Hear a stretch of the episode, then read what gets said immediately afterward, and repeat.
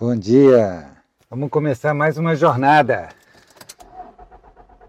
Ligando o carro e pegando a estrada.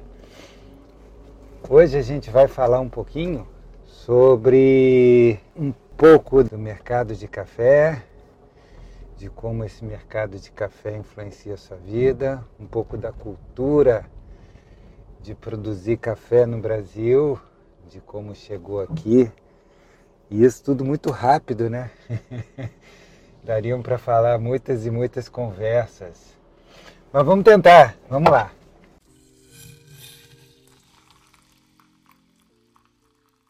Como é que chegou o café no Brasil, né? Todo mundo escutou da história do Palita, que veio das Guianas, que trouxe escondido, né? Umas mudas de café. Mas isso é uma lenda, é uma história que a gente não sabe se é verdade ou muito mentira, né?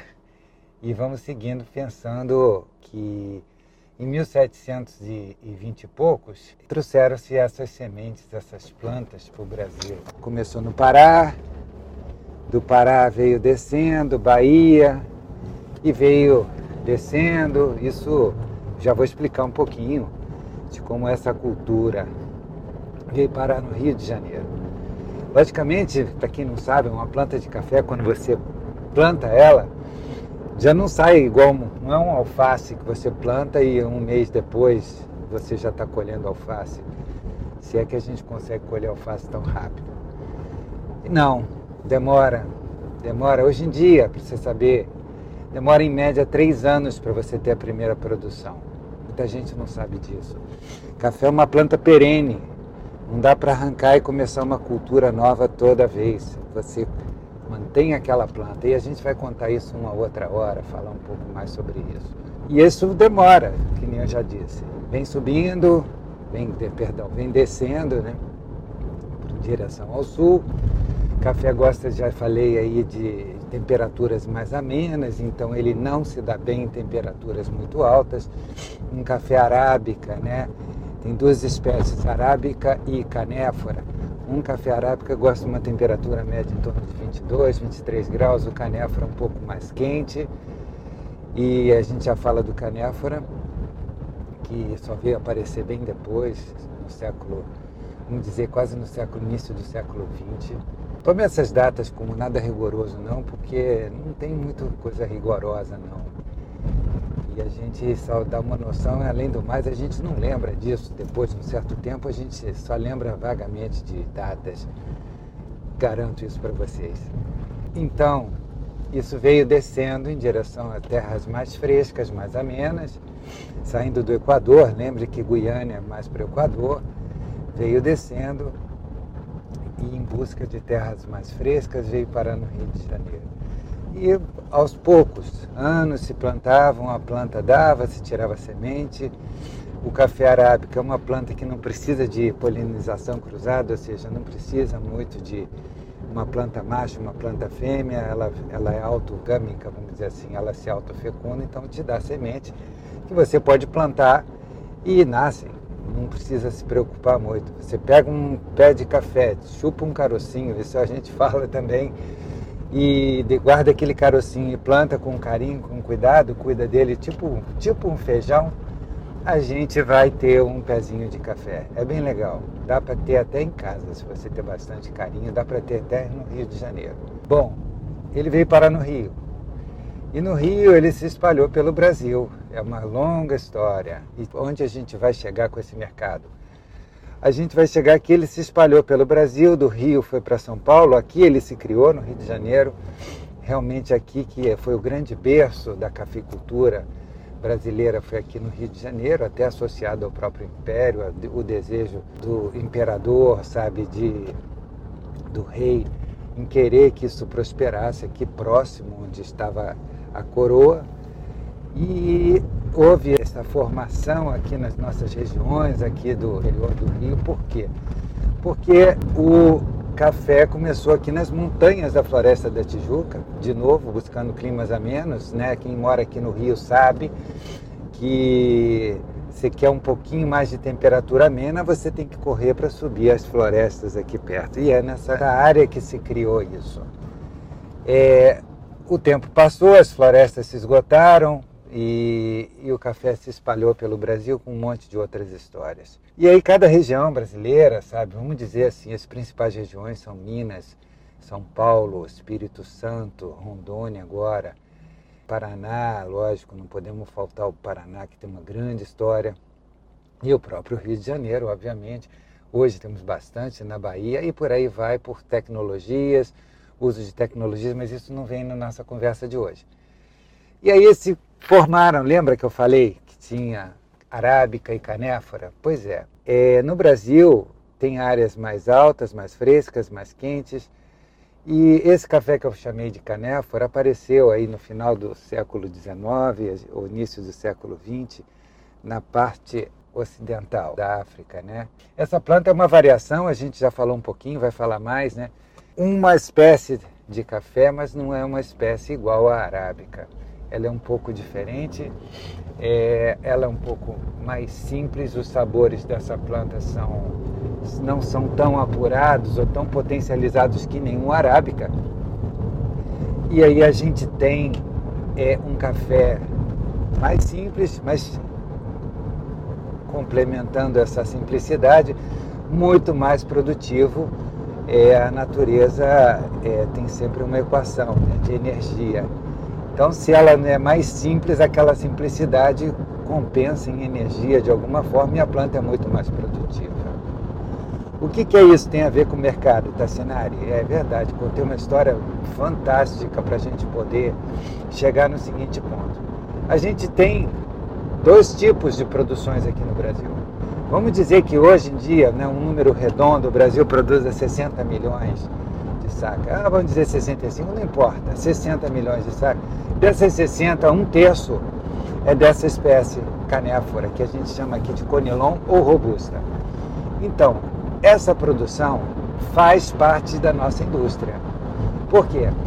Porque aonde que afeta você? Né? exatamente aí. Como esse é um café mais conta, mais num preço melhor, por conta da simplicidade dele, ele é apreciado pela indústria tradicional para poder fazer parte desse enchimento, aspas, né? ou dessa mistura, ou desse blend que é a composição desses cafés que você toma aí no dia a dia, que a gente toma no dia a dia, que é o que a gente chama de café tradicional. Esse blend de, de ingredientes, ao longo do, dos anos, ele varia de preço. Conforme agora, por exemplo, o arábica, por conta de questões climáticas, uma planta mais é, sensível é, por questões climáticas, no caso foi a seca que deu, é, ela produz menos. E o Brasil, como é um grande exportador do planeta, sabe? O Brasil produz hoje, sabe, para a gente poder falar em números, o Brasil produz mais ou menos um terço do café do planeta, às vezes um pouquinho para lá, um pouquinho para cá. Então, um terço do café do planeta, você imagina, é muito café, é muita responsabilidade para o Brasil. Então, assim, qualquer variação que ocorra aqui no nosso país, que é dimensão continental, a gente vai alterar o mercado de café mundial. E é isso que acontece. Quando é, nós, produtores de café brasileiros, de uma planta né, que demora para poder produzir, você não pode, ah, está faltando café, vamos plantar café amanhã ou semana que vem ou esse ano a gente colhe. Não funciona assim. É demorado. Acontece que o preço sobe. Quando o preço sobe da matéria-prima, no caso arábica, a indústria corre para comprar mais conilon, mais robusta. E assim funciona. O que, que altera na sua vida é que, como o Brasil produz muito café e vende isso para exportação, eu já disse, o Brasil produz 30% do café do planeta. Então, o que, que a gente acha que, que a gente pode fazer com isso? Exportar, logicamente, porque a gente não consegue consumir tudo que a gente produz. Então, assim, o que, que fica aqui? O que, que fica aqui é aquilo que tem um valor menor é certo, porque se o nosso mercado está em dólar, né, normalmente os preços de exportação são em dólar ou euro e o euro sobe, as pessoas vão dar preferência a vender o produto lá fora. É, isso faz parte dessa balança comercial. Né? comércio exterior. Então, assim, o que sobra para aqui, para o Brasil, uma boa parte é, vai para a indústria. Outra parte, que começa a ser um pinguinho, né? É para cafés especiais, é o, é o que a gente está aqui falando. Vamos prestar atenção, vamos valorizar um produto de qualidade melhor, vamos valorizar um trabalho mais bem feito, vamos valorizar um café de origem, vamos valorizar um artesanato, uma dedicação maior, até um amor maior com uma origem conhecida. Isso aqui é a nossa nova cultura que a gente está colocando no, no solo brasileiro, graças a Deus, de que nem tudo que é bom vai para fora, começa a ficar aqui, mas ainda vai muito para fora. Então, o que, que afeta, falando do mercado, a sua vida? Quando o preço lá fora falta café arábica, aqui dentro o nosso café tradicional aumenta a composição do café conilon ou do café robusta. E o que, que acontece?